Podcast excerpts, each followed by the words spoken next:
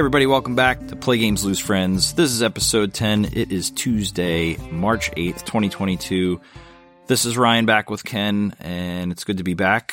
We have a good one planned for tonight. We're going to talk a little bit about what we've played recently, as we usually do. We actually had a fair amount of games in the last, since the last time.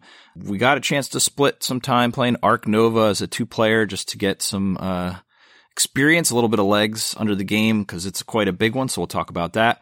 We're going to review Quacks which is a favorite of mine and I think yours to a lesser extent, and talk about Backbought later. We had a very good, uh, a very good long period of time where we didn't record. And in that time, you were a, a pretty busy guy with shout outs and, and hooking up with some other folks in the industry. So do you want to dive into those right away if you can? Yeah, I guess so. Right off the bat, again, let's give another shout out to Stranger Game Studio, uh, and and officially to our, our, buddy Antonio Laga from you know the designer of Kabbalah. Kabbalah has been successfully uh, funded, so that game will be hitting our table later this year. So super excited! Thank you very much for Antonio, everything that you've done, and you know allowed yeah, us thank to you. get a prototype and and you know do do our last episode hopefully I know it, it was late, but we got it done. also want to uh, shout out to uh, a couple of Chris's. Uh, one from uh, Chris from Victory Media. Uh, he has uh, is one of our friends on Instagram. he he comments on our posts. We we go back and forth in DMs. So again, Chris, thank you very much for for being a being a listener and enjoying what we have to say and what we have to offer. And uh, hopefully, you're liking Res Arcana and the two expansions. Uh, and, and, then uh, the second, Chris, is um, our second prototype that we received as a podcast. Chris is one of the, if not the lead designer on a game called uh, Survive the Game. So he sent us uh, some of the different decks to try out in this new sort of survival card game. Um, so at, at, at first, uh, impression from what I'm reading and what I'm understanding, it's sort of like a, a mix between a super fight and then I guess just a little bit of a, a party flavor to it. But it's all about uh, seeing who can survive these various situations uh, the longest. Uh, and then our last shout out is uh, Kevin from KW Games. Uh, if you, again, if you follow us on Instagram, uh, for the last two weeks, I've been touting and, and, and begging for people to help back, uh, Deep Root Dwellers. I, I love this game. And I, again, much like Kabbalah, I've never played it, but I want to play it and I want this game. It's probably not going to fund, but who knows? You know, stranger things have happened. Um, but Kevin reached out to us. Uh, we're hoping that maybe that becomes our, uh, our third prototype and we yeah, can hopefully, help, fingers crossed. And we can help Deep Root Dwellers maybe on their relaunch if they choose to relaunch. Um, again, I posted some of the artwork. It's like I don't know. It's almost like Everdell meets Star Realms. You know, with yeah. Uh, you know, you know, I, I don't know. It's just got so many good things going for it. I think it's just, I don't know what it is. There's so much stuff that happens on Kickstarter, so many big games. I think it just got sort of buried in the pile, so to speak. But you know, we're rooting for you, Kevin, and Deep Root Dwellers. So, um, so yeah, that, that brings us, uh, I guess our, our, shout out portion to a conclusion. Um, so thank you all for, for your, you know, for your follows, for your commenting, uh, and again, just for your sort of, your friendship. So thank you. I'm going to tip my nerd cap to you as well for, for being the, uh, driving force behind setting a lot of this up. I abhor social media in all forms. And so you're doing the, the Lord's work by networking, getting not only our, our, you know, little show out there, but also bringing in some games for us to help participate in, which is a really cool experience. So thank you, buddy, for doing all that. Well, it's, it's, it's what I do, buddy. it's more than me. I just do all the editing. Uh, well, so we got that's the some, Lord's work too, right? Don't don't uh, don't feel like you're not. I'd, a, I'd argue that might be the devil's work, but either way, there's some deity involved. Um, since the last time we met, we got to play some stuff and we got to play together. We got a good two player night in one night, uh, up yeah. at your place for once and we got to play some pretty fun stuff. Do you want to, uh, to start with our, our two player game that we started with? Yeah. Um, I guess our big shout out, and again, we've become such Roxley marks. There's a reason why we love Roxley games, and that's because yeah. their games are good. Um, and we got uh, Radlands to the table, and uh, Radlands is a two-player, uh, sort of set in a dystopian, sort of Mad Maxian, almost Borderlands type uh, world, uh, where you use water as the key resource on playing cards, uh, getting more water, triggering raiders, playing your your characters or your punks, um, doing their abilities. Um, and and again, the goal is to basically everyone has three bases. You know, it's two player game, so uh, each of you have two ba- uh, three bases, and you got to damage the base twice, right? Once to damage it, and then the second time to destroy it. Um, and there's so many different unique abilities, unique characters, um, you know, you can use the backs of the cards as, as sort of meat shields. Uh, I know we got a, we tried it a little bit, I think on New Year's, maybe I think, or, or, or one of our yeah. get-togethers, and we didn't get to finish it because then the wives wanted to play games, which is fine by us. So we quickly cleaned up, but we got this back to the table. And, and, and, Ryan, I was again. I know we're Roxley Marks, but it was such a good game. I really enjoyed the decisions and the mechanics of this and I don't know, there was just so much going on for such a small card game in a way, but but it's more than that, right? There's just so many good decisions. You always want more and more water. You want to uh, I don't know, it just I love the mechanics of it. Thoughts? Yeah, it, it's very good. It's a solid two-player game. Um, you know, you mentioned Roxley, certainly the the component quality and all that adds to the game. The art's beautiful. Manny Trembley, who does the dice throwing stuff, you know, did that as well. There's just so much to, to like about it from a presentation standpoint. And then you kind of think, all right, well, maybe it's just window dressing on a turd. And it turns out the game's actually really, really good. Um, at a two player count, it's one of the more thinky two player games I've played recently. Uh, on surface, it doesn't look that way, but there's enough variation with card mechanics and variety of cards. The deck's pretty big. You have a lot of that decision making you were talking about that you have to make throughout the game that's impactful for every turn.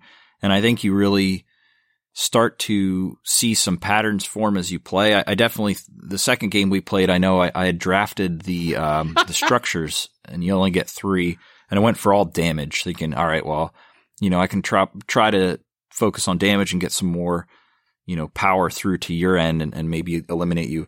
And oh my God, was that a mistake? Uh, I was totally unprepared for what came. I could not keep anything on the board the variety of actions that you get to perform really do dictate how the game plays, but it's better to have some balance there. And so I learned that the hard way that second game, but I really enjoyed it. Uh, I think that's something I would like to play another couple dozen times at least. I don't think I could really get tired of it.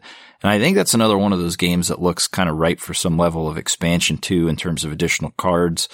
But it's, it's great. It, the universe they've created there, the, the theme and the lore or whatever is, is solid and the gameplay is solid it's very almost tower defensey in a way, but such a simplified version of it that I really dug it, and I think we should definitely try to get some more games of that in when we can.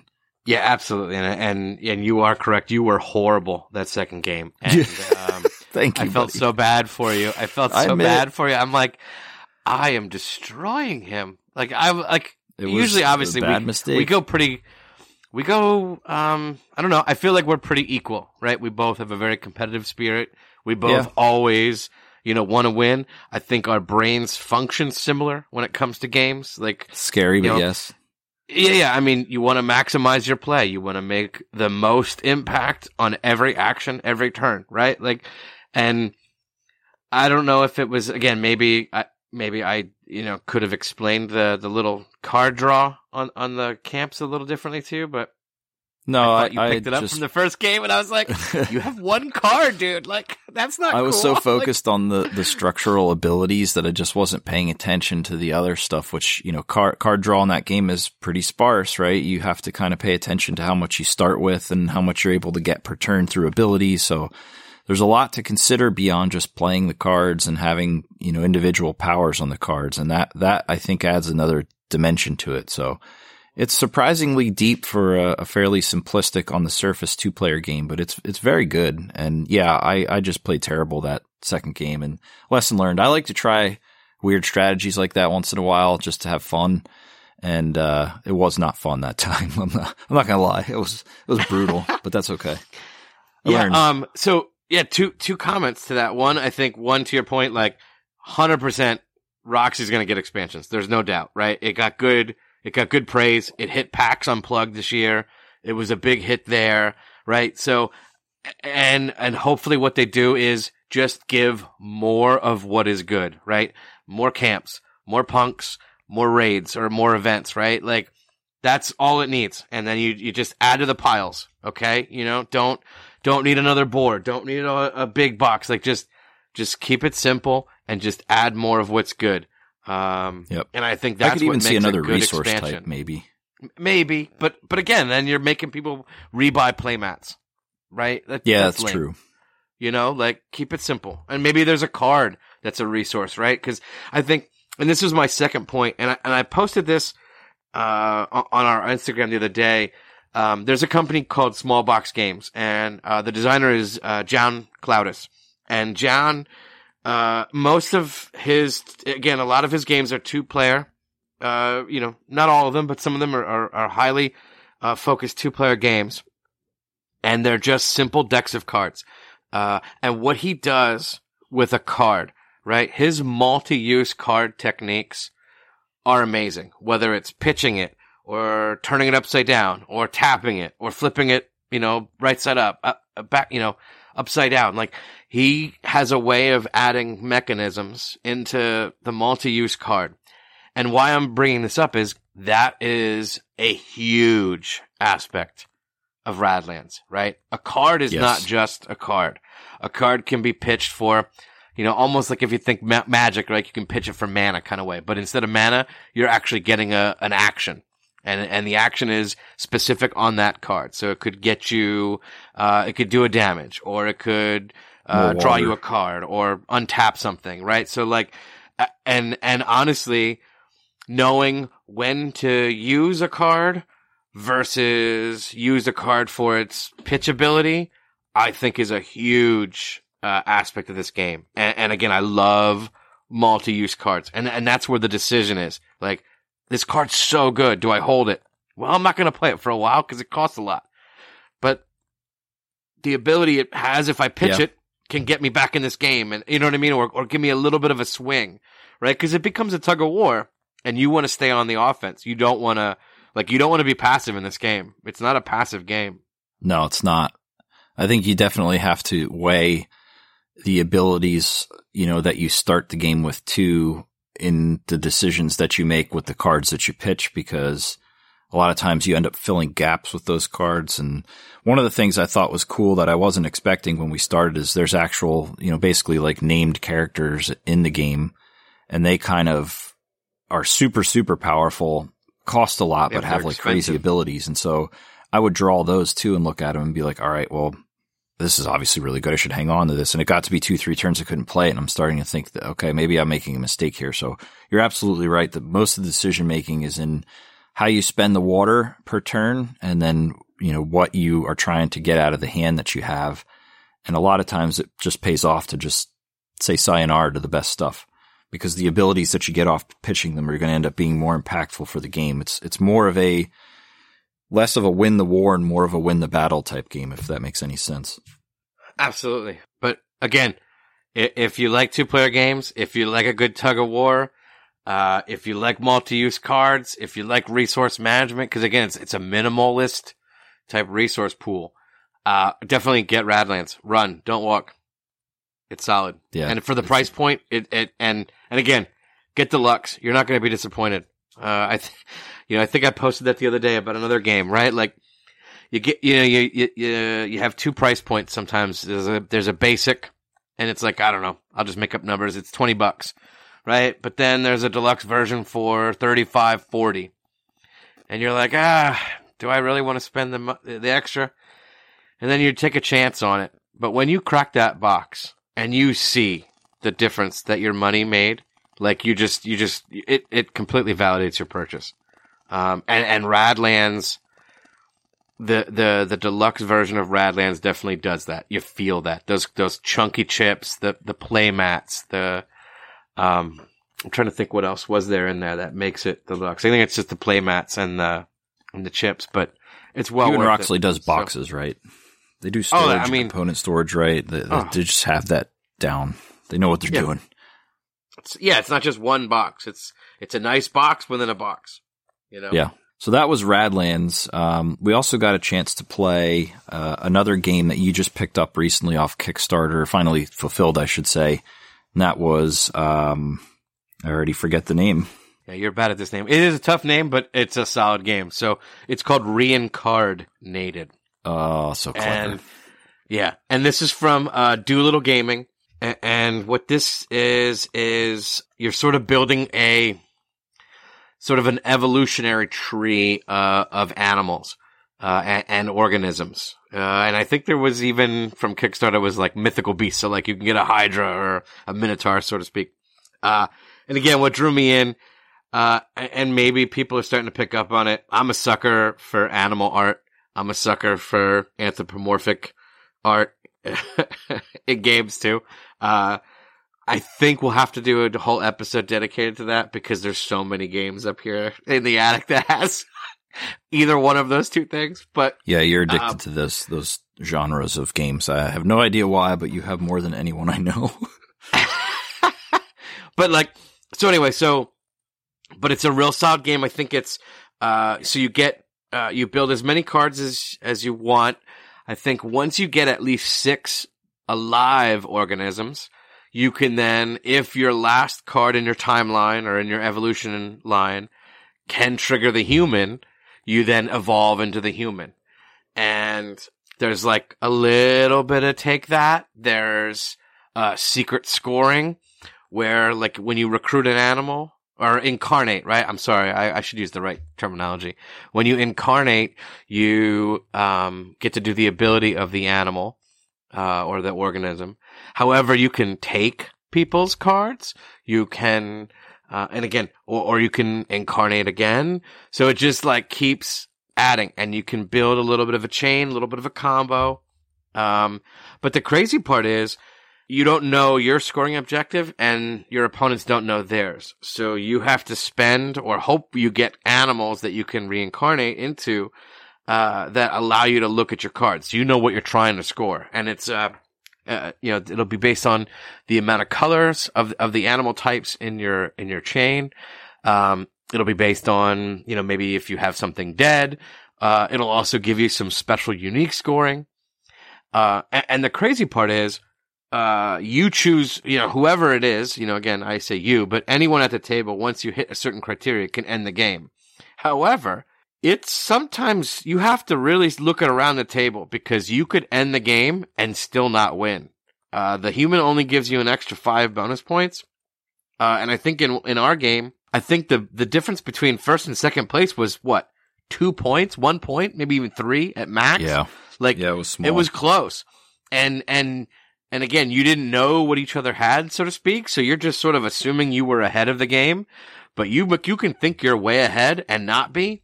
But swinging back, and, and actually, you know, I'll pause. Ryan, what are your thoughts? I know, you know, you got, you know, you played it with with us.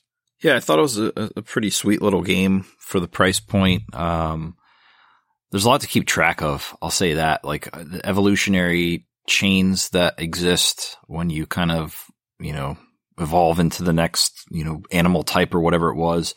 And then the fact that you can kind of not only have to keep track of your board, but everybody else's because there are a lot of cards that let you remove stuff from their chain to deny them points or, you know, remove stuff from your own and swap with theirs to get you more of what you need to fulfill a hidden objective or some combos.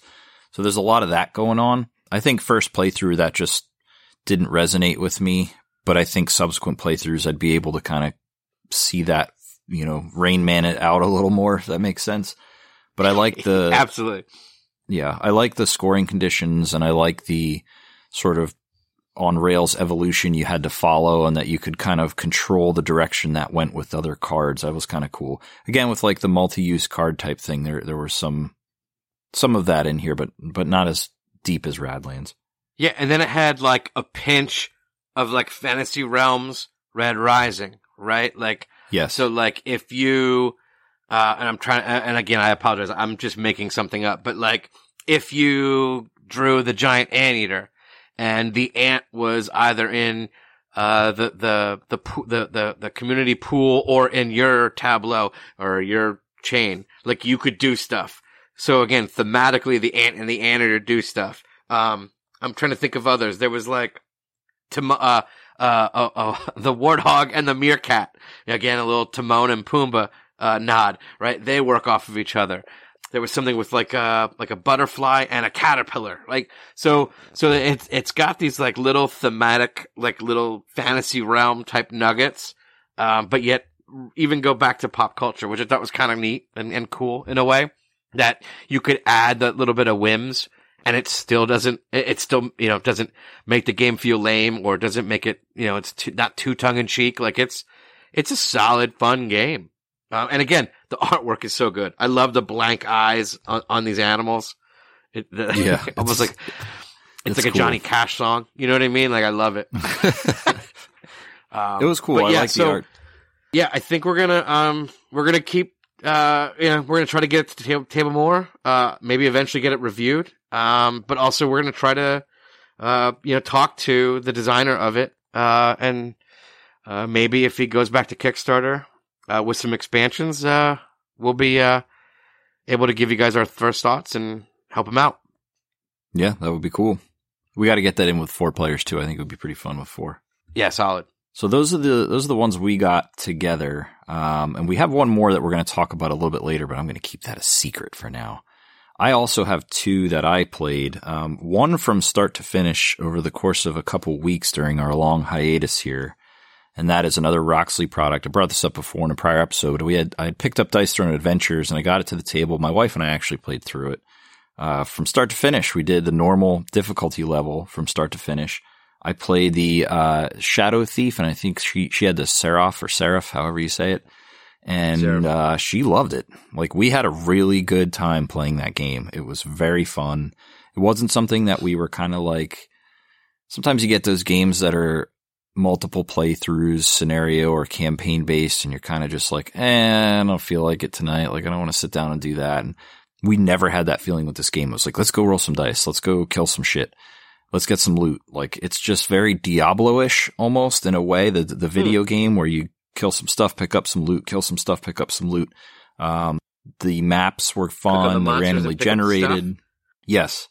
It was a lot of that. And, and in a board game, I haven't really had that experience too much. Um, but this, uh, this fit and Dice Throne itself is fun, right? It's a fun game with just two people. It's a fun game with 2v2. It's a fun battle royale type game.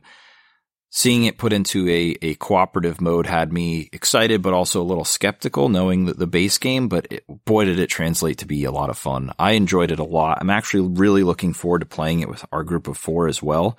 They include some legacy stuff inside the box um, so once you hmm. finish the campaign, you can take that legacy stuff and open it, crack it open and add that to the game. I think it adds some additional map tiles, some additional loot, maybe some new, uh, monsters or something, but really great. Looking forward to doing it with four people. Again, I was kind of surprised that my wife liked it as much as she did, but we cranked through like the entire game in a matter of what, maybe two and a half, three weeks. Um, and that's saying a lot because you play yeah. eight games and the difficulty ramps up and it can be pretty tough. It can be pretty tough at times. The bosses are not easy, but we had a blast and, uh, I couldn't recommend it more. And I'm really looking forward to getting it to the table with the rest of you goons. So should be a good time. Now, do you have to be a Dice Throne fan to enjoy the Dice Throne adventures?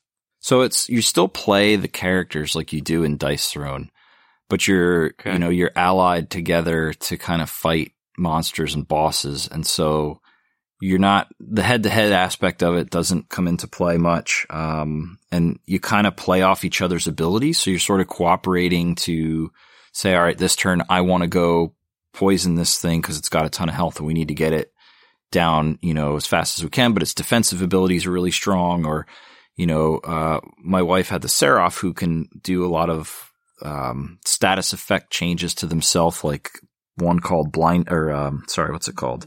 flight, which allows uh, her to either just completely avoid dam- incoming damage or make her attacks undefendable. And so we would kind of just like interplay abilities to try to maximize each turn we got. And it was fun. It was a lot different than regular Dice Throne. You're still playing Dice Throne, right? You're still picking a character and rolling dice and using their abilities.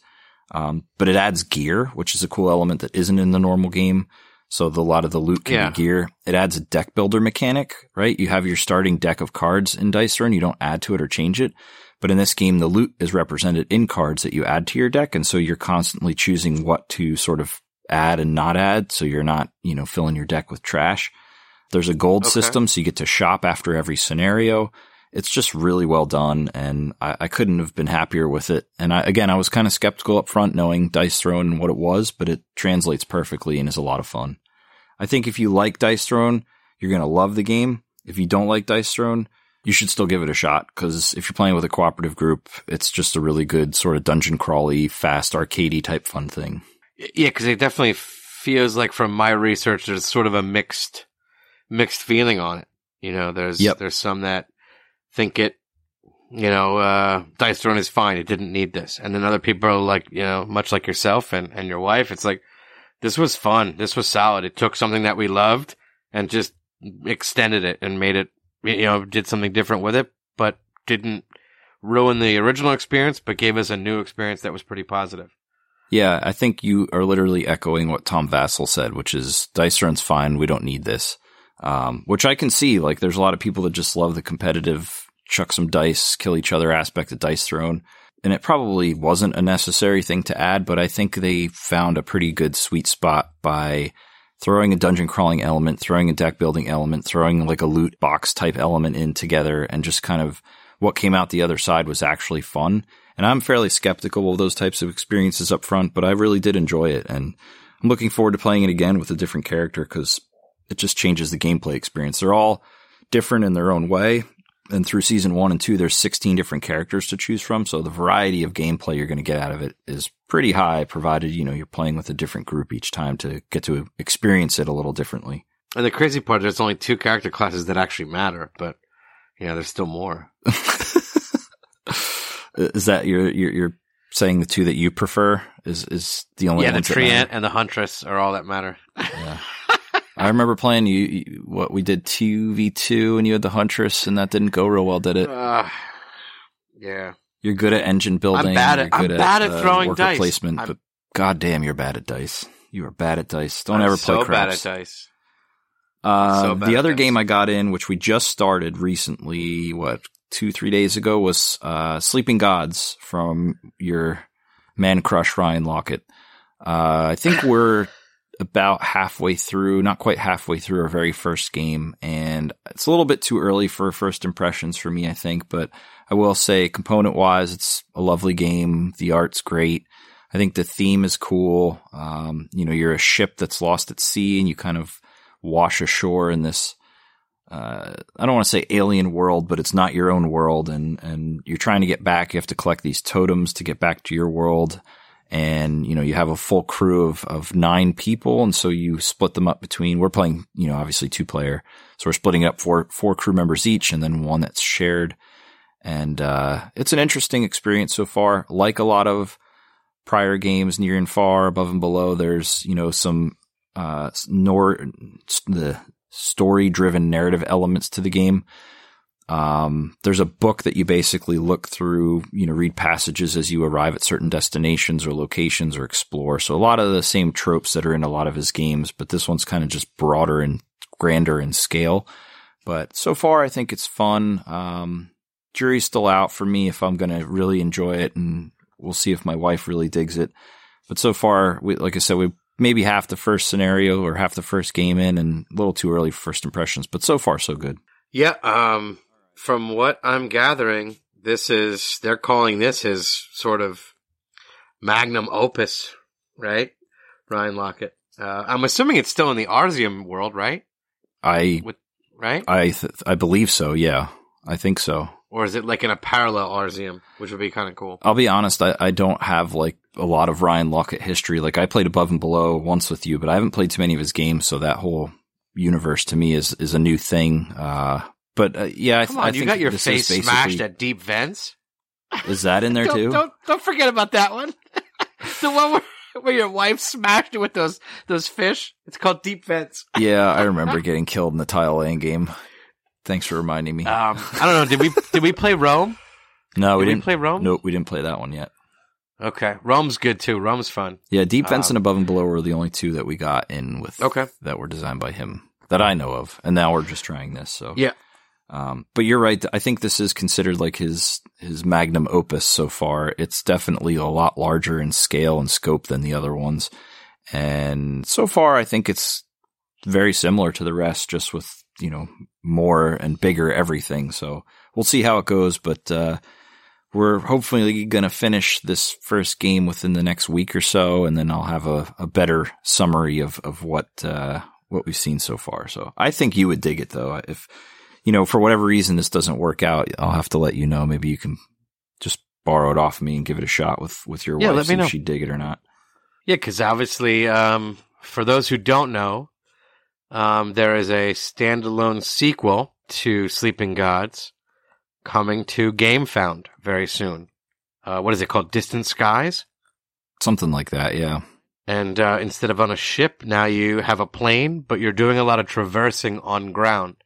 And it's it, it, it almost again at fir- there's not a lot of info on it. There's basically probably one video uh, out there on it, uh, maybe more by now. But um, this was just a, a couple days ago, and um, it almost feels like a maybe a Jaws of the Lion type style. Like like again, how Jaws of the Lion was to Gloomhaven. It feels like maybe this is like that to Sleeping, Gods. Light. Yeah, because like it seems like there's only five characters instead of you know manning nine. A lot of the mechanisms again are the same. The there's a you know a book map. So again, I don't know. Maybe uh, that was just again listening, never playing Sleeping Gods, and then just looking at one photo, one image that was released of stuff. But it, again, it, if it's good, I mean, it's gonna. I mean, well, obviously, it's gonna you know fund on GameFound. That's not gonna not get funded, right? I mean, Oh yeah, there's plenty of people that Yeah. have Sleeping Gods in their top ten. Uh, uh you know, like, and Yeah. and near and far used to be there for those people too, right? So it just completely jumps and and moves those games out of there. Yep. You know.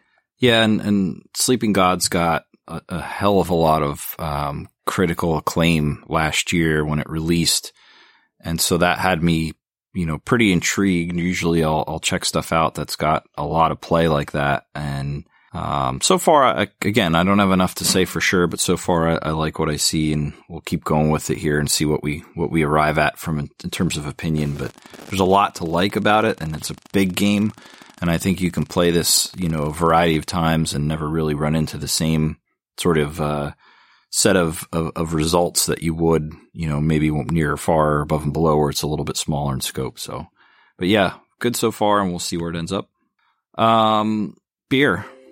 We're drinking beer. I have a beer. You have a beer. I do. Let's talk about our beers. I went out and I bought a six pack so that we would not talk about the same beer every single time. So I pulled my first one out of the fridge tonight and I regret buying this. I'll be honest. I got something called Two Straws Please by, uh, a- it's a collaborative brew brewed by RAR RAR Brewing and Definitive Brewing, and I don't like it. It is a milkshake IPA with mango, strawberries, and lactose. 7.2%. I usually don't mind those. I usually don't mind a little bit of the lactose and some fruit. I know you hate lactose, but normally this is Ugh. kind of good for me. And this one, not so good. And I did notice that the can date was like 2021 and it is March of 2022. And the, the can says drink fresh. So that could play into things. Don't you go dying on me, buddy. Yeah, really. We'll see what this lactose does to me tomorrow. I'm either going to moo or just gurgle and die. What do you got? So, uh, you know, again, yes, we uh, we wanted to mix it up and and have some new beers as well as new games and new content. So I busted out, uh, I, you know, again when we were here for two player night, uh, we got into my Warhead stash. It's it was my last couple Mm. cans of Warhead, and uh, I finished the last one tonight, or I'm in the middle of finishing it. It is the watermelon uh, Warhead. And for those who don't know, uh, or they are familiar with the candy Warhead, uh, well, there is a brewery uh, in New York uh, who is the, I guess, to my knowledge of doing research, is the only brewery in the United States that has the license and recipe to make this beer. Brew, uh, the, the distributor in our local backyards is the only distributor other than the brewery that can get it and sell it. So, uh, this is a pretty limited supply or limited edition type beer. Uh, this is uh, so. Like I said, I'm enjoying the watermelon warhead, and yes, I, by warhead I mean the candy. So there was uh, an apple, blue raspberry, black cherry, lemon, watermelon, and was there? I think there was a strawberry. So basically, every candy that they made was they made it into a beer, uh, and it is a straight up sour, like in every sense of the word sour. Yeah, and I love them. Watermelon wasn't bad. I enjoyed it. I remember the first time I had one. Uh, like what we drank a good amount. We went up to a cabin with a bunch of Nerdhammer guys, and we gamed. And I remember going in the bathroom, and I'm pretty lit up, and I look at my tongue, and I'm like, why the hell is my tongue like green, blue? Like what did what did I eat? And I sat in the bathroom for like a minute, looking at myself, like, oh yeah, it was the beer. because there's so much food coloring in it because they want to make it look just like the candy. But it is very good. It's tasty. Yeah, it's solid. So I am doing the Warhead watermelon. Well, cheers to that. Hopefully next time I have something that doesn't taste like ass because uh, this is disappointing. And uh, the price tag is five dollars and forty nine cents for a single pint. So that's staring Ugh. me in the face too. But moving on, we got another game in when we got together. One we were, I think you were probably a lot more excited than me to play, but after I was done, I was excited to get another one in, and we did not get to finish it because of the ginormity of this game. And that is a recent release that's gotten a ton of no- noise and reviews, and that's Ark Nova. You picked up a copy of I think you you didn't get it through retail channels, did you? I went direct to the publisher because retail was gone. Yeah, it was gone by the. As soon as I was like, "Oh, I might like this," I went and hunted and it was gone. and then as soon as Tom Vasel, you know, well, spoiler alert, it's Tom Vasel's number one game of all time. Yeah, and, I think that's uh, bullshit, but that's another topic for another day. we could, yeah. Well, let's not start a fight. We have a little thing in, in, in the, the statistics world called recency bias. Hint, hint. Well, I'm just saying. Anyway, so by Tom Vasel's review, it pummeled the anywhere that you could get it. People were paying enormous prices on eBay. Uh, I mean, I'm sure there were board game geek posts and Reddit posts like, we'll buy, we'll buy. Um, because, uh, from my knowledge, the publisher is just, uh, they only made so many in the first run and it might be delayed with obviously all the supply chain and shipping fun that we're dealing with, uh, right now in the world of board games and obviously in the entire world. So I was like, you know what? I can't wait I have to try it. I got it. And this was before it was Tom Vasel's number one. I was already like, I'm like, I wanted to get it. So, but obviously Tom Vasel going number one, it did tip the scale a little bit. And then to me, it was like, okay, there is something special here. And I, I don't mind paying like MSRP just direct from the publisher, you know? Yeah, so we got uh we got a two player game set up and I think we got about an hour and a half of the game in uh, and I think we probably had yeah. another hour or so left at least. But um, that was at least two I, hours, man. I enjoyed it. I mean, it's it's a lot of comparisons so far to terraforming Mars. I see why.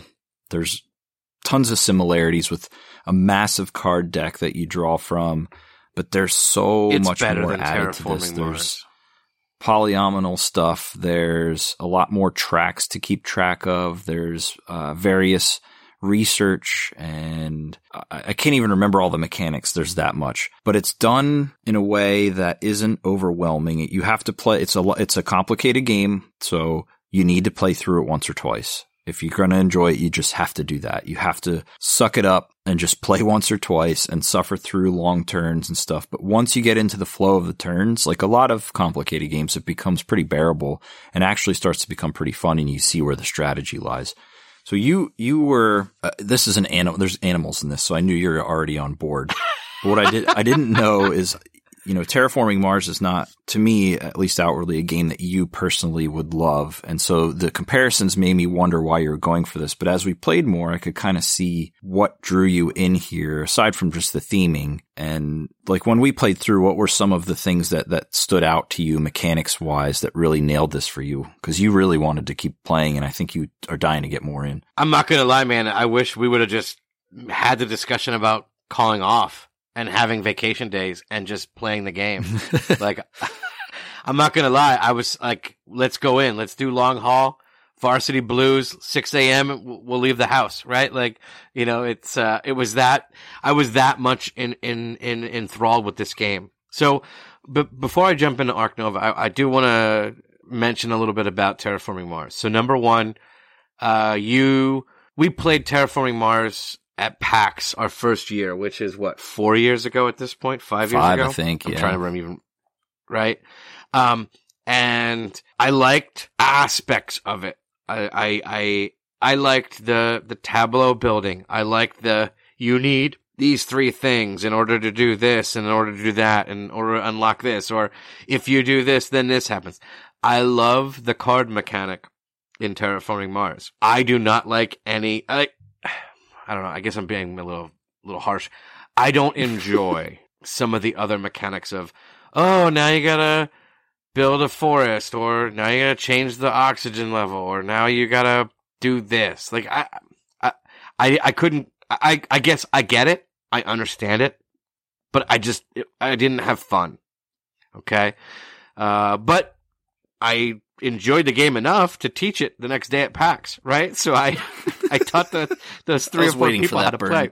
Um, but, Including but again, it was one of those things like you, so, you know, since you guys just did a four player game and there were five of us, uh, so I had to do something with my day. So I helped out another gaming group. But anyway, so now fast forward to last year. Last year, uh, they come out with the Ares expedition version. Yep. Uh, it was kickstarted and then Target got it and uh, my wife's my wife's cousin, who who I game with uh, as much as humanly possible. Uh, he he was up here uh, visiting, and he was like, "Let's go get it." So we took a trip to Target, and we went and bought it. We played it immediately, and I actually thought that was better than than the original Terraforming Mars. It had it it was just it it was like again similar style, but like it didn't do all the fiddly stuff that got me annoyed. But but I was like, okay. And then obviously let's enter our Ark Nova. Uh, you know, the the joke was what terraforming zoo they call it. Yeah. now I feel that it starts and stops at that deck of cards. Is the only thing you can compare to terraforming Mars. There is nothing else in this game that I feel is that close to it. Yeah. I, I know there are other games that feel like that that that that you can compare it to. But the only thing I can take from Terraforming Mars is the cards. And, and you need X amount of symbols, or you need this thing, or that thing, or you need to have this amount of stuff in order to play certain cards. And I'll be honest with you, that is the best part of Terraforming Mars anyway. So kudos Ark Nova from finding the good part of one game and making it better by slapping animals on it. yep. I would agree. But, uh, but but um yes, it is intimidating. It's an intimidating game, and I think it is probably one of my heaviest games. I'm and I'm not a big heavy heavy game guy. Uh but but but I like but but it's simple. Like it took us an hour, right? It took us an hour to figure it out. And like I saw your your gears turning, you saw my gears turning like we were making, you know, going back to the rule book and confirming iconography and of which there's a lot. But after there's a lot. Yeah, yeah, yeah. It's a lot. And, and again, this is where this that that sort of heavy part comes in, right? It, it's it's heavy. But I love the brain burn that this game provides. I love it. It makes me feel like I'm a smarter person by playing it. Like it just there are so many choices and there is it, it almost felt, and maybe I don't know, if, I don't know if you felt this way, but, and again, it, it's not there. However, almost like a real time strategy game, right? When we used to play Empire Earth or Warcraft 3, it feels like it has build orders, but you bit. can't do the build orders because there's randomization. but it's like I need this to do this to then do this to then do this. However, I need this first, but like I want that first. Like so you just try, so you're trying to almost outthink yourself in a weird way. Yeah, I had trouble really kind of settling on. There's always that investment of infrastructure in those games, right? Do I boost my economy before I start going after military or whatever? And this had that in a way where it's like, Yeah. do I want to go get some of those things off to our left done that are, are going to make me more efficient on each turn in terms of action efficiency or income rather than go claim like a, you know, a, a giant panda or an, a, Bengal tiger off the, the card stack so that I can save that thing for later. And then a, a, the other thing that came into that too, which I didn't really expect, but I think is really good, or at least I thought it was good. Maybe I'll be wrong when we play it again. They really limit what you can hold on to in your hand. So I think what was it? Oh, You can only hold break- three cards. The coffee breaks. Yeah, yeah.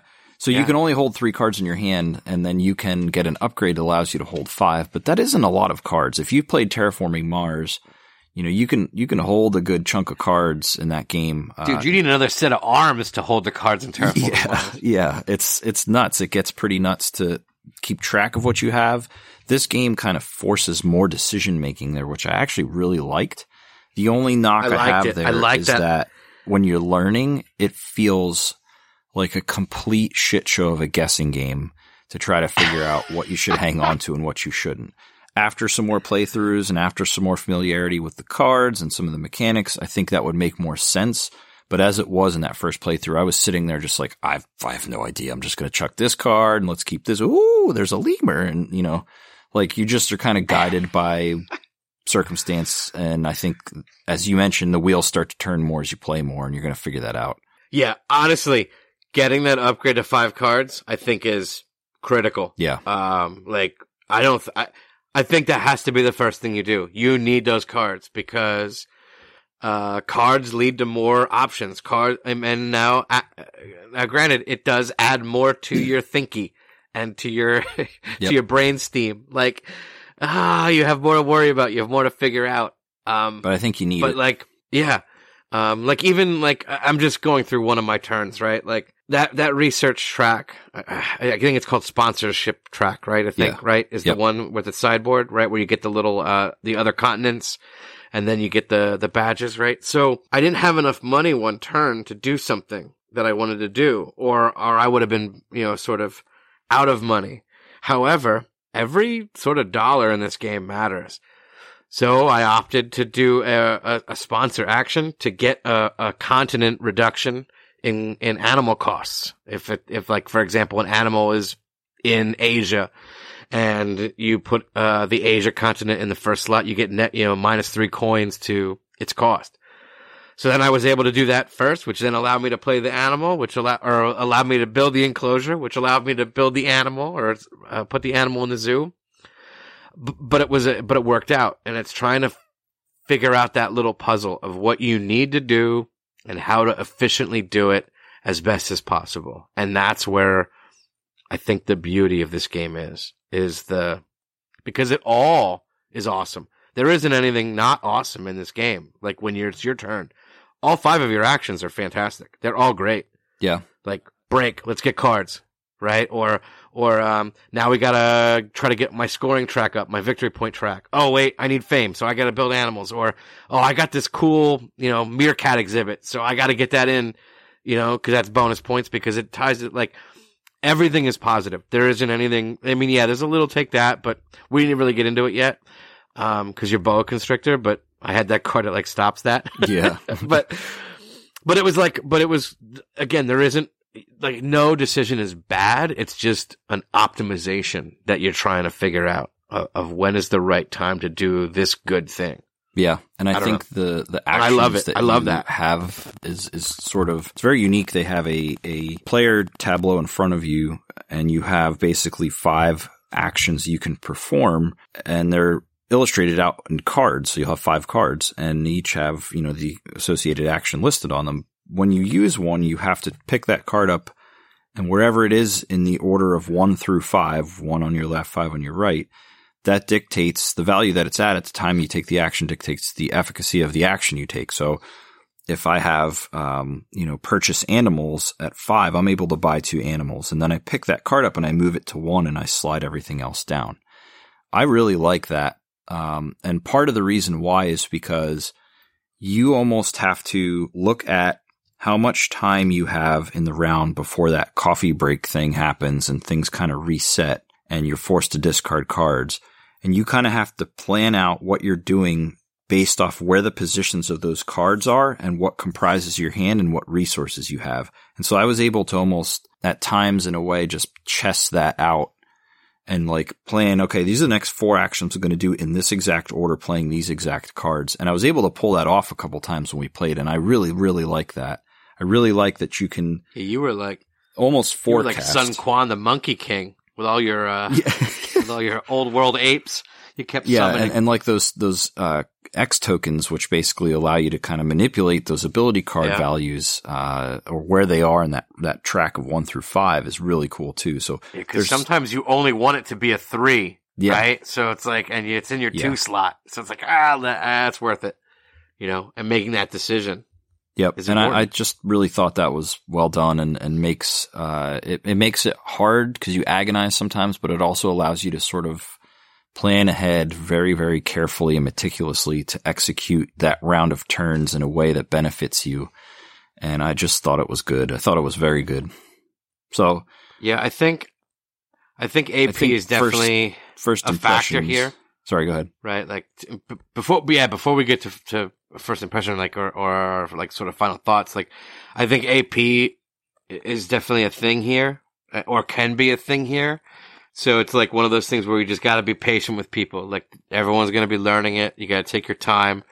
Yep. If if if you you you need to dedicate a day, like the day, to to really introduce and play this with a group of, of people, and and and take your time, get some wine and sip. It, this is not a this is not a race. This is a, a, a, or what is it? A sprint. It's not a sprint. It's a marathon. This game, um, and uh, and and it's more Olympic mag- marathon. It's not high school track marathon. This is Olympic marathon. And uh, experienced board and, gamers think I, too that this is, you know, oh, I could crank these games out an hour and a half. I play that. No, you're not. You're not. No, you're just this not. Is, this is a three to four hour game, especially if you're just learning it, if not longer. Yep. Um, again, the more player count, you got to add more time because people uh, people interpret and learn at different spade speeds. Uh, they they you know they they they're viewing and looking at the board differently than you are. Uh, you know their hand is completely unique and different, so they have things that they're trying to accomplish. So I so I guess Ryan, you go first, and then I'll do my sort of final thought. I, I really enjoyed it. Um, you have to be in the mood for such a big game, which is fine. Uh, if you know what you're getting into, it's fine. I think at four players, it probably could be a, a bit too long. Um, I, am curious about downtime in between turns with that many players. Mechanically speaking, that's where the sipping of wine comes in. I think you got to be patient. You better have bottles. That's why you need to, uh, sitting nearby, yeah. right? Um, Absolutely. But I, I, think the mechanics are great. I think the melding of various types of mechanics, the polyominoes and the tableau building and the you know, hand building. Like it's, it's solid. It works. It, it isn't disjointed in any way. I don't think, at least I didn't feel that way. And my only other complaint really, uh, you know, and this is a small thing, is just the iconography is, it's enormous. It's just enormous. Like I, we played Oath, which we'll, we've talked about before, and we're going to do a review at some point. Oath has just an insane amount of iconography, and Leder always includes like a really good you know, player aid slash board or whatever with iconography. I feel like they, they had this in Ark Nova, but I feel like it could have been a little cleaner. But that's kind of nitpicky. Yeah, so it's not, it, it's not War Chest. No. But it's also not no. both, right? Like it's definitely somewhere in the middle. Yeah. Um, but overall, so. my, my, final thoughts, I, I enjoyed it a lot. I'm looking forward to playing again. I'm nervous at four, but I'm excited to try it at four because I think it'll be a tight scoring, fun affair. Yeah, I well, and it's not because I bought it and spent the money. I I, I love this game. I love I, I love the thinkiness, crunchiness of this game. It it makes me feel like a smarter person. you know, like I just I, I is that all it takes? Or, huh? or I guess more more intelligent and then it, and then you wrap the the theme of building your own zoo, right? I think what was it? Shut up and sit down was like it's like Zoo Tycoon in a box, right? Yeah. Like you know, kind of thing. And like uh, again, I think if you can be patient and and and just know you're in for an experience, you're not gonna get it all right away. It's not all gonna be, you know, oh, just do this or that. Like it's not. The actions are important, and and and they're the mechanics of the actions are important. And I think if you give it the time and you really want it to work for you, this is going to be a solid game. And and I think it's it could be like you know. Uh, you know, you make the joke about, or if you've seen the, the episode of uh, Seinfeld where uh, Newman and Kramer are playing Risk on the subway. Like it has that type of epicness to it, right? Like, yeah, granted, it's not going to be all day, but or two days or three days or a marathon like that, but like it, it, it, it can have that sort of epicness to it, and all you're really doing is sort of playing cards, and you're trying to get cards that work with other cards, and then you're trying to Im- improve your efficiency of your zoo and, and the efficiency of your economy. And like, it's got a lot of these layers to it and you have to tackle each layer Yeah. at the right time. And even if you don't, it's not that detrimental. Just because you don't get this this round doesn't mean it's the end of the world. You can always get it next round or try for it next round. Uh, that's, that's the one thing I like too. It, it doesn't punish you if you feel you made the wrong move after you make your action or you move. Like, I don't think it's that punishing. I love this game a lot. I, I want more of it. I want to finish one game. And again, this is just what? Two hours of gameplay? Pretty much. I'm already in love, but you know, I guess I, I fall in love too fast. Well, But we like will it. we will definitely have to get this on the table for a game night. I know we're going to go through one or two more sessions of Oath, and then I think uh, it's probably going to be time to to whip it out with the four of us and and play it, see how it goes. yeah. So, yeah, glad we got it to the table. Glad we even just got two hours of playtime in just to get a kind of preface to the game. I think we're both waiting for more, so it should be shouldn't be long before we get the opportunity to get that to the table again. Hopefully with four people, and maybe even just two if we get you and I get another evening to to get some two player stuff in. Yeah. So moving on from something very heavy to something a hell of a lot lighter. Our review tonight is for Quacks of Quedlinburg. This has been out for quite some time now and is one of my favorite family, uh, you know, four or five player group games, five player if you have the expansion. A very lighthearted, fun sort of gambling mechanic game where you are a potion crafter and an alchemist, whatever you are. You're mixing ingredients inside of a pot and you don't want your pot to explode. And so you're blindly pulling these chips or tokens out of a bag that you're given, and you can uh, put them in your pot. And if you reach a certain number of these white cherry bomb chips, your pot explodes and you don't score or you can't buy new chips. You can buy new chips every round. You get to score points every round, depending on how far you get from placing chips. There's basically a circle that concentric circle that works its way out from the inside for scoring. It is a very fun game, and we're going to talk about quacks now. So let's jump in to our review, and let's start with you. We do our games off of five categories for reviews. There's theme, balance, fun, component quality, and replayability, and we rate things on a scale of one. Well, I guess technically zero to five if it's that bad, but we haven't had a zero yet. How about you start us off Yeah, I with think theme? the lowest has been a two. Yeah, I in think my, so. At least in my world, was the lowest was a two. Yep. So from a theme perspective, I- I don't know. Maybe I'm bad at judging what a theme is in a board game, but uh, but I don't feel like the potion guy. Like I- I don't feel like some shrink that's running into this town with a with a with a jar of uh, a coat full of tinctures and selling snake oil type thing. Like that's not how I feel. Uh, but uh, I think the package of, of what you're doing and the aesthetic of what it is, I think is is really good and it's neat and it's fun. Like you know, it's like uh, you know the Tails of Mice and Eye of Newt and mushrooms and then pumpkins and you know I mean. There's so many different little uh, tokens to add to your bag and and then ultimately to your your potions. So I went again middle of the road with it. I think it's a solid three. That's fair. I went with a 3.5. A lot of the same reasons. It's just, it's a gambling mechanic game. I'm pulling shit out of a bag and putting it on a board. I don't, the theme's cool, like, and the, the art really ties everything together. I think it's a very colorful and beautiful game. And I, you know, I never don't enjoy looking at it on the table. Um, but I think the, the theme doesn't really resonate too much with me. I think it, it does fine for the game. So middle of the pack, I, I gave it a 3.5. And the only reason I went up a little bit is because I think the art really seals the deal for the game. And it, it does in the expansions too. There's two expansions. There's Herb Witches, which adds, um, some additional abilities for some of the chips. It adds six to pumpkin tokens that like a token with a six on it, so you can move it even further out. And it adds in witch pennies, which are kind of like one use abilities throughout the oh. game. And then the second is witch the pennies are the call alchemist expansion. And I don't have that one. You can make fun of me, but I believe it's not widely available in the US, so too bad. At some point I will pick it up though. uh, balance. So I gave this a 4.5 because how do you rate a game that is basically just uh, picking things out of a bag blindly and hoping for the best, right? Anybody that plays it knows that you can gamble and kind of save your own ass with the the potion that uh, basically sits on your player board. It's kind of like this flask that you can flip over and basically put the last white chip you drew back in the bag, which helps you sort of avoid trouble.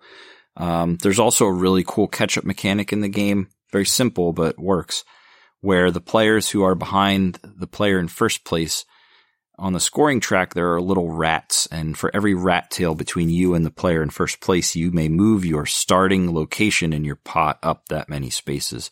And so there's a pretty good catch up mechanic there that kind of keeps the game close. And I think when we played the last time, uh, at PAX, I was running away with it early and you guys were using the rat tails and you ended up eventually winning, I believe. So you know, plenty of evidence that that catch up mechanic not only works, but doesn't work for everybody, right? It depends. So I think the balance is pretty well tuned. There are a couple small things I have where certain chip combinations seem to win games more often than not. I've noticed pumpkin and mushroom tend to really give you a chance to win uh, a lot more than, let's say, going heavy ghosts or uh, the death's head moth. Some of them just don't seem to really provide a lot of fuel for winning the game, but um, maybe I'm wrong. Maybe I just haven't played enough to see those. I know I've played this game probably at least a dozen times so far, maybe more, but I think it's fairly balanced. So 4.5. Yeah, I, uh, I felt the same way. I mean, to your point, you're pulling things out of a bag. And uh, the way you get better at quacks is you play the game and you try different combinations of chips uh, and you see what works for you, what what what is better for you. And it wasn't until, I don't know, what is it, my half a dozen game that at PAX was my sixth time or so playing yeah. it. Like, I saw it. I was like, okay, I got you. And then eventually I did.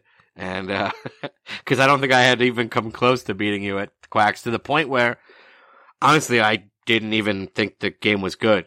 Um, so, uh, I was, it was like, so I just wasn't enjoying it. I wasn't having fun. And not because I wasn't winning but it, I, I wasn't seeing seeing the, the, the, the, puzzle. I wasn't seeing the the way, and, and eventually I got it. I, and eventually I saw it.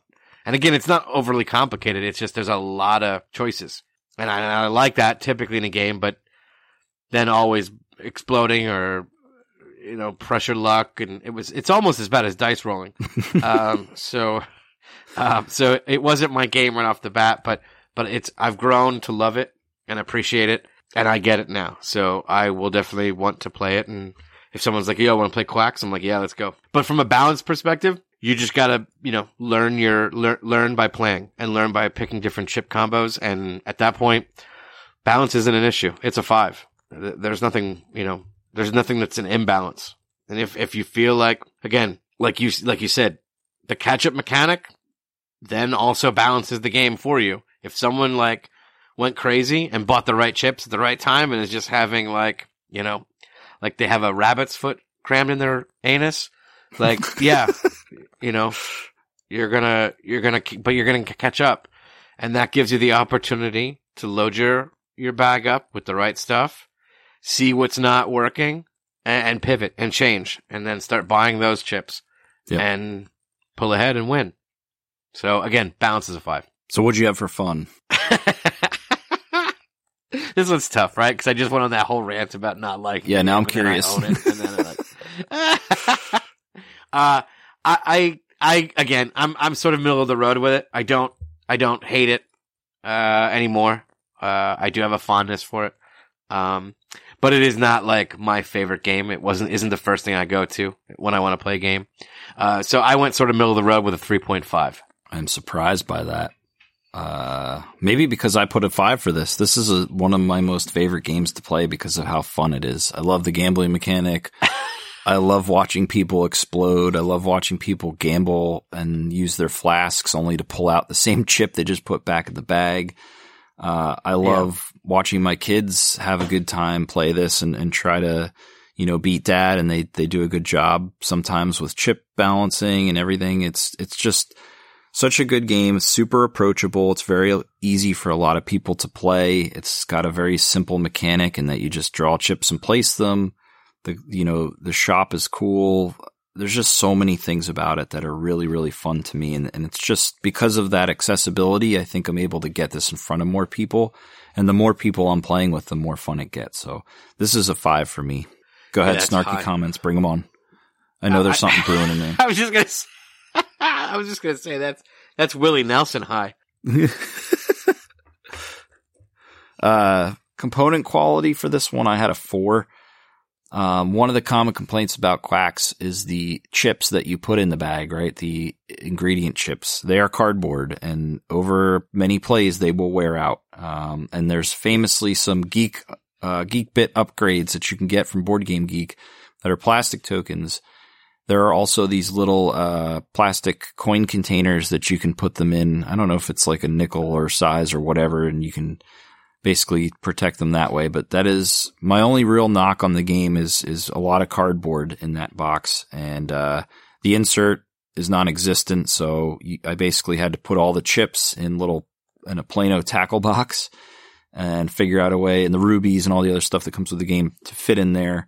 Um, so the insert's just terrible but artwork's great. The player boards are great. The scoring track's great. Wooden components to come with it. Just those chips really need that upgrade, in my opinion. yes, I did buy them. I am that much of a uh, Quacks aficionado that I went out and bought not only the, the main set, but the uh, Herb Witches upgrade too, so that I would have the six pumpkin tokens and I wouldn't have to have different tokens because you would instantly be able to tell which is which when you reach into your bag. But four for me, they just need to fix it, insert, and upgrade the cardboard tokens. Yeah, I, again, I, I, I, I think this was a game um, that sort of came out at a time period where the demand, or, or almost like an expectation on components, yep, and the inserts wasn't a thing, yeah. or wasn't as prevalent. Definitely. I mean, Quacks is, yeah, Quacks is like almost like original gateway. Like I put, I put sort of Quacks in that world with like you know, or, or early games like Catan and Dominion and Ticket to Ride. Like, I feel like Quacks is like the next class, right? Like, if there's like a, uh, you know, freshman, junior, senior uh, kind of class, like it's the next class of, of game like that. Mm-hmm. Um, and, and those other games weren't that great either, right? And they have the same similar things. So from a component standpoint, I just went middle of the road on this one as well. Like it's a three. I mean, it's just cardboard and then like the little diamonds or whatever. Um, but again, for its time period, I think it's solid for what it is. Um, and again, it's, it, it also goes to show like you don't need that one. You don't need like, it doesn't need to have great things to still be a good game, which I'm surprised. Like I know with all the third party stuff, like on Etsy and the board game geek, geek up bits, like it's why didn't they ever come out and capitalize why didn't they just capitalize and make a like an uber big box with all this cool stuff? Like, I mean, look at Capstone. Like, dude, like a little bit like something. I don't know. Quacks change. I, I, know it changed publishers a couple times. Like North Star had it, and I can't remember oh, who has it maybe. now. Or maybe it is yeah. North Star that has it now. But it, it, I think that it might have something to do with it too. Yeah, it, that could be. Um, but yeah, middle of the road. I went three on it. Not not awful, but again, there's there's still room to be uh, to grow and, and be cooler. Yep. So replayability, I think this is a, a pretty clear number for you. I, actually, I, I, this is, well, again, I gave the balance a five, but this is my next highest. This is a four. Again, there is so much variety in, in those chips and in those, I mean, I think we even joked about like we've only played one version of Quacks this entire time. Like this was, and then we added the Herb Witch piece, like, and it was just like the one aspect of it. Yep. But there was like three more modules to the witches we didn't even try yet. Like, there's a lot of content in in Quacks, and honestly, it it it doesn't necessarily get get old. Again, I think my jokes earlier was just I wasn't giving it the chance. Either I, my head was in a different zone or in a different space. But when you sit down, you focus, and you get what Quacks does and what Quacks brings. You're like, yeah, this is pretty good, and this is fun. So yeah, that's a four for me on replayability. I gave it a five because I have played that game at least 12 to 15 times probably.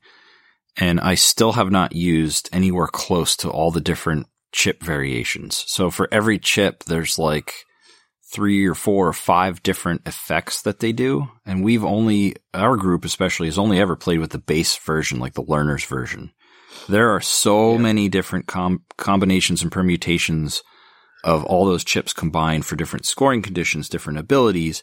Then you throw herb witches into that where the witch pennies have three or four different variations for each one. There's so much game packed into that box. And on top of that, we always play with the pot side. There's another side that you can flip over and play in an entirely different way that has vials at the bottom. I haven't even tried that yet. There's a ton of stuff for this game. So much replayability. Probably, I would say, out of all the games I own, it's got to be maybe top five in terms of just sheer number of permutations of different games you could play based off of all those Nice. things.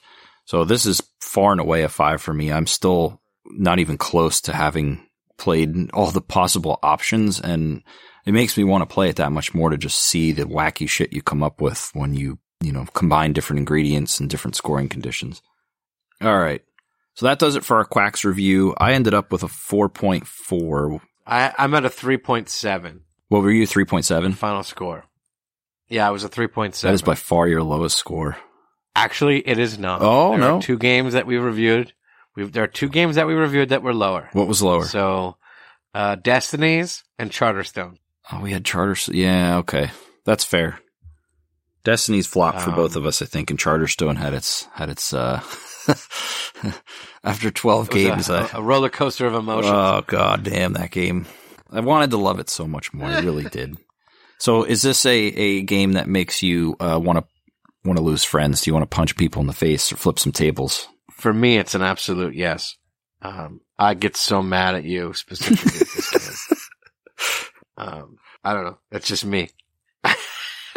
Maybe it's just me. No, it's not. Um, I get lucky all the time, and my family gets pissed, and other friends get pissed. It is not you. I have some. I'm not Irish, but I might as well be because whatever luck that's in them seems to run through my veins in games like this. I just avoid all the bad things and Well, get all the good things, and people get so pissed, and I don't know what it is. It's not like I'm trying. it's to the point. It's to the point where I think because you're always the banker that hands out the chips, that you have also marked like certain chips and certain tokens. So when you put your little your little paws in that bag, you feel got like the braille little, on the them. little grooves, the little yeah, and then like you know what to pick. Because I don't think I've seen you. I may, maybe I can count on one hand how many times you busted in this game. Like, yeah, it's- yeah, it doesn't you- happen much. You deserve to not have friends after this. I, I don't I don't consider this one a table flipper unless somebody's just having some really bad luck the whole time, at which point they're just like F this F this game and it's basically you. it's like all the things all the sentiments you've expressed hundred percent qualify here. So no, I don't think it's a table flipper, but I think you'll see people get pissed once in a while. It's more at their own luck than the other players though, because there's not a ton of player interaction, if any, in this game. So that is our I don't think there is any, right? yeah, not really. That is our Quacks review. Uh, I expected a lower score from you, so I can't say I'm surprised. And I thought for sure you would give me a lot of crap for giving it a fun rating of five.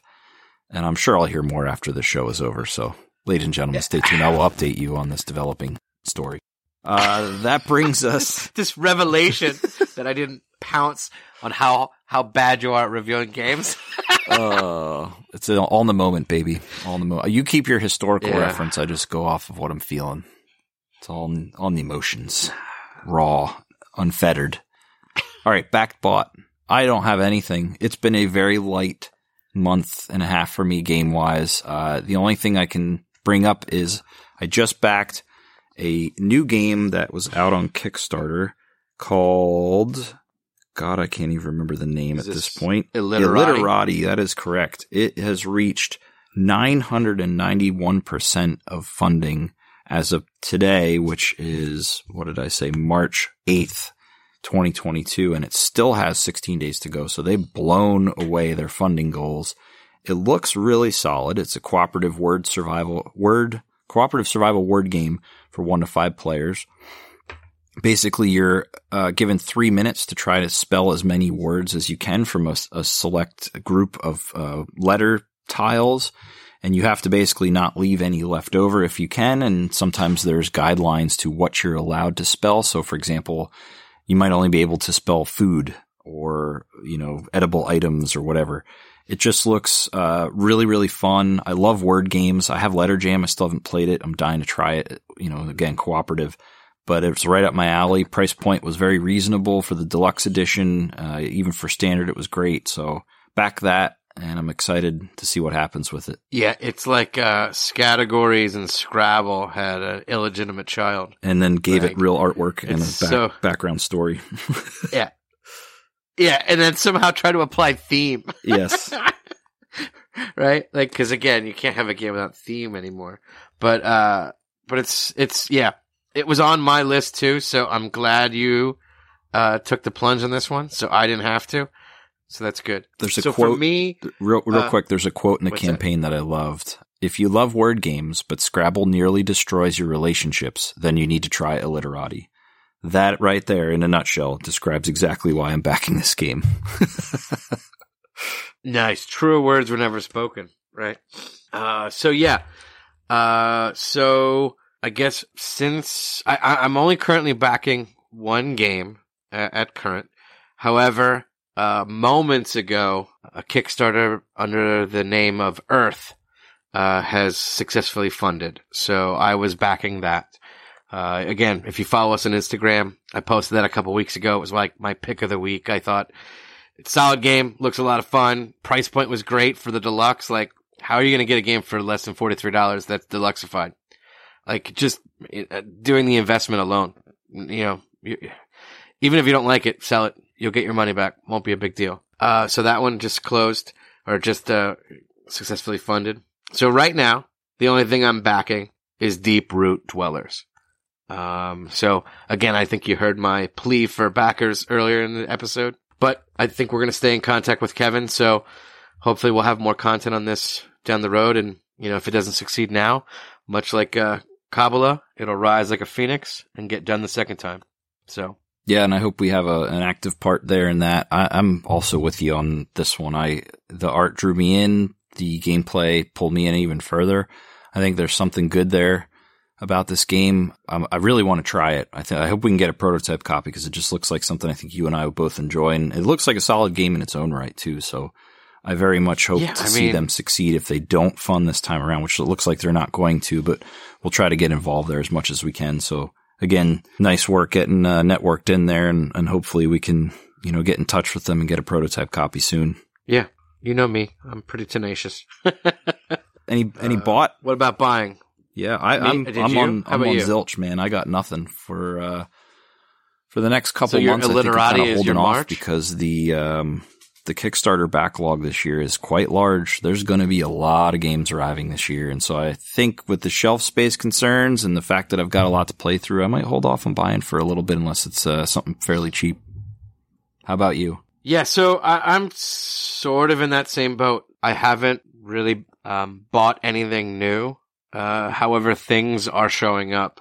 Uh, so I think one of my most anticipated games of 2022, uh, was it was more of an expansion, or maybe it was my honorable mention. I can't remember, but uh, the villainous expansion with the uh, Pixar characters. So you get Syndrome, Lotso, that uh, that grumpy pink bear, and then um, Madam Mim from Sword in the Stone. So I I love me villainous. Uh, so I'm so happy that they keep this franchise going or this you know this game going with more content. Uh, so I, I'm super pumped to get that to the table. You were you were talking earlier about Sleeping Gods. Now or never uh, has shown up. So I uh, unboxed it, organized it, and then put it back on the shelf. that one's one that, again, much like Ark Nova, I think is going to take a specific group and some a specific amount of time to get through. Uh, and then Canvas. Uh, Canvas arrived. That was a, a, Kickstarter I backed, I believe, last year. It was actually for the expansion for Canvas, where you were able to add on the original game. Uh, and this thing is beautiful. Yeah, it looks really uh, nice. I cannot wait. It's it's simple, it's fun, but yet it's got enough decisions that you're not like you, you know. You again, it's um, you know, real quick. You have a max hand size of five as soon as you have five cards, your next action is you have to build a painting. So if you've been picking cards poorly or planning poorly, you're going to get host and you're not going to get a lot of good money for your paintings. So again, it's a simple mechanic. Pick a card or build a painting. That's it. And I, but yet there's so much decision that goes into this and planning. Uh, and again, that's just with the base. Like there's, uh, so many different scoring mechanisms in this game. Um, but you know, I, I, I really dig it so far. Um, I loved when we were hanging out at your place playing and you had gotten them in, you were showing me the boxes and your wife walked up and you're like, come here, come here, look at this. And you flipped it over and there's little triangular holes in the back because you can actually take the box and hang it on the wall as art. And she just looks at you, looks at the box and looks at me and then just kind of like gives me this look like, who gives a shit? and it just made me laugh yeah. so hard. I thought it was cool. You thought it was cool. She's yeah. just like, yeah, whatever. Get the shit out of my face. Yeah, my wife doesn't like the passion that I have for board games. Well, I think it's cool. I think it's cool that they did that. It's it's a neat idea, and, and yeah. for the theme of the game too, it works, and it, looks like such a beautiful, fun game. It's actually one I'm really excited to try too. So we got to get that to the table next time we do a two player night because that's yeah. that's high on my list. I want to check it out. Well, and that was the crazy part because I bought the game for her. I thought she would enjoy it. Like, not, you know, not like, hey, here's your game. It was more like I bought the game because I thought she would like it. We have uh, another game from IELLO called Kanagawa uh, that her and I have played a while ago. And it's got, you're building a, a landscape game, or you're building a landscape painting. And depend, you know, and again, it's very similar from a, a, a some of the mechanics and some of the scoring. It's similar and she always liked that game. So I was like, ah, oh, this one looks kind of similar, similar mechanics. Actually, maybe even a little simpler. Maybe she would dig it. So that's why it got purchased. Again, not to mention how beautiful it is, which is yep. scary because like I would love to find a, place to do it actually right and put it on the wall. But what if they come out with a third game and then I got to hang another third box? Like, I'm nervous. Like, yeah. I, I want to put it somewhere like I know, like you got to plan that layout. Or, or then they do the big tough. painting box, right? So then it's like it trashes all the three paintings that you had, or five paintings, like, and then you get. Then I'm done, and I'm just. I think I might just pull out at that point. We're done. But, but yeah, Canvas, super yeah, cool, yeah, beautiful game, uh, simple, fun. Yeah, I, I, I mean, again, I, I've just played a little bit. I want to get it with more players, uh, just to see how it is, because I think that'll add more dynamic nature to the to the game. But it's a solid game. It's fun. Well, we will definitely get Ark Nova, Canvas, and some more to the table soon. We're going to have uh, plenty oh of content to have for this podcast this year with the number of games that we have to play. So it's going to be a lot of fun and there'll be plenty to talk about. So that's going to do it for us tonight. Any closing remarks for our dear listeners before we head out? Well, I just want to say thank you again for everyone's support, uh, the likes, the comments, the, the, you know, the direct messages. You know, we're here let us know what you think. Comment, give us feedback. You know, is there is there something you want us to talk about? Is there a topic that that that you you know you want to hear our thoughts on? Is there um, a, a, a type of game you're looking for recommendations on, or, or you know something? Let us know, uh, and, and we'll we'll make you a part of the show. Um, and again, this again, thank you, Antonio, uh, a couple of Chris's, and uh, and Kevin. So thank you guys. Yep, and check us out on our Instagram account, Play Games Lose Friends. You can hit us up, comments at our Gmail account, playgameslosefriends at gmail.com, or you can visit our website at playgameslosefriends.com. Thanks everybody for joining us tonight. We'll be back soon. No more long hiatuses for us. We'll talk to you in the next couple of weeks with some more playthroughs and hopefully an oath review next as we'll have some more games under our belt. Until next time, everybody, take care, play games, and have a good time. Later.